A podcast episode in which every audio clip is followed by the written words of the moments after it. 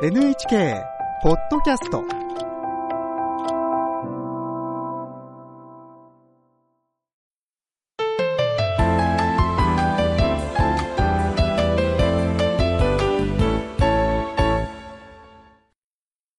健康ライフテーマは血管が危ないです。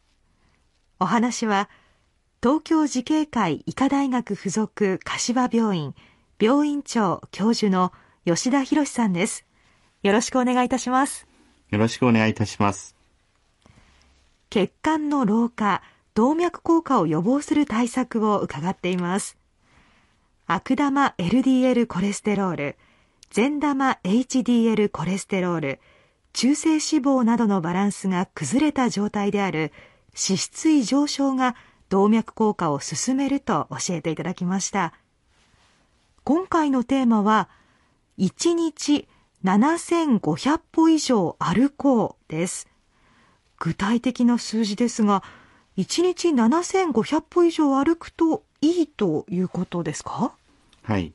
えー、最近の研究では1日7500歩以上歩いているグループは中性脂肪の値が下がり善玉 HDL が高くなるという結果が出ています。歩数計やスマートフォンのアプリで歩数を確認しながら歩くと良いでしょうウォーキングのやり方にはいろんな説があって1日1万歩という数字もよく聞きますたくさん歩いた方がいいんじゃないですか？いいえ、1万歩達成しなければならないという科学的な根拠はあまりありません。それに毎日1万歩はなかなか長続きしませんよね。また歩きすぎると膝に負担がかかって痛める恐れがあります。ただ、運動強度は一方では大事です。だらだらと歩かずに軽く息が上がる程度の早歩きをすると良いです。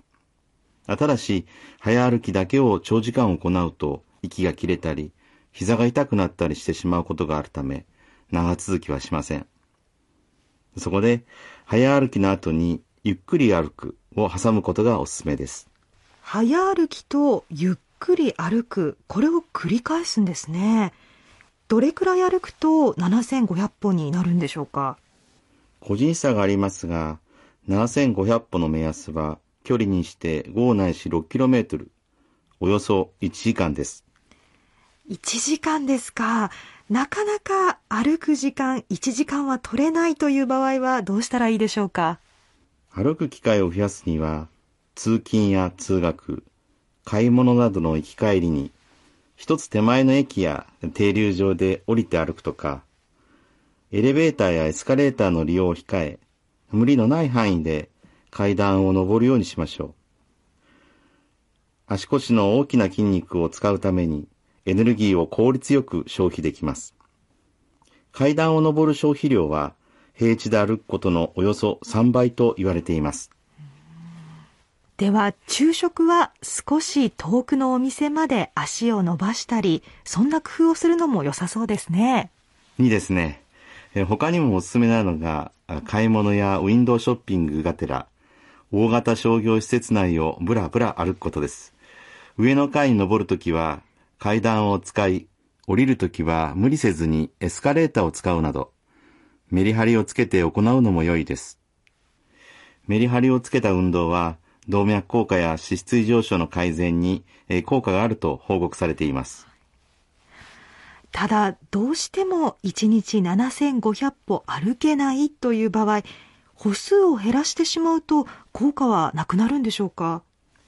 どうしても7500歩が難しければ、まずは4000歩からでもウォーキングに取り組みましょう。1日の歩数は中性脂肪の値と相関があることが分かっています。歩く習慣は裏切りません。一歩一歩が中性脂肪の値を確実に下げ、善玉 HDL の上昇につながります。できるだけ歩いてください。歩く以外に何かできることはありますか？座ってる時間を減らしましょう。座っている時間を減らすだけでいいことがあるんですか？え、そんなこと？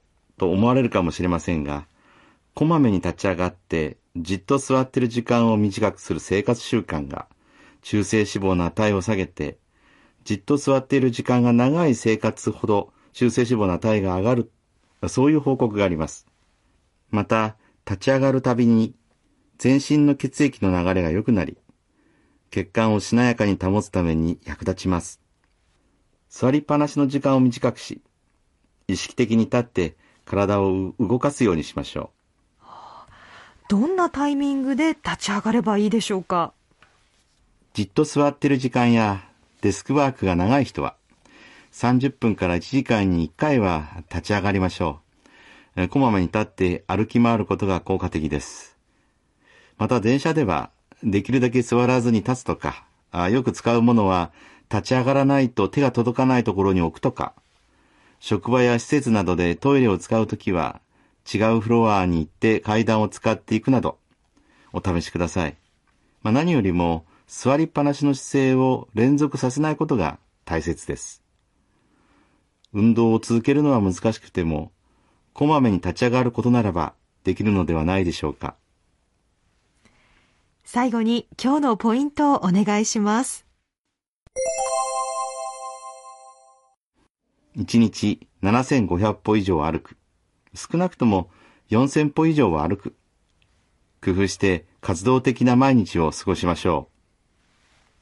東京慈恵会医科大学附属柏病院病院長教授の吉田博さんに伺いました。ありがとうございました。ありがとうございました。次回は1日10分運動しようです。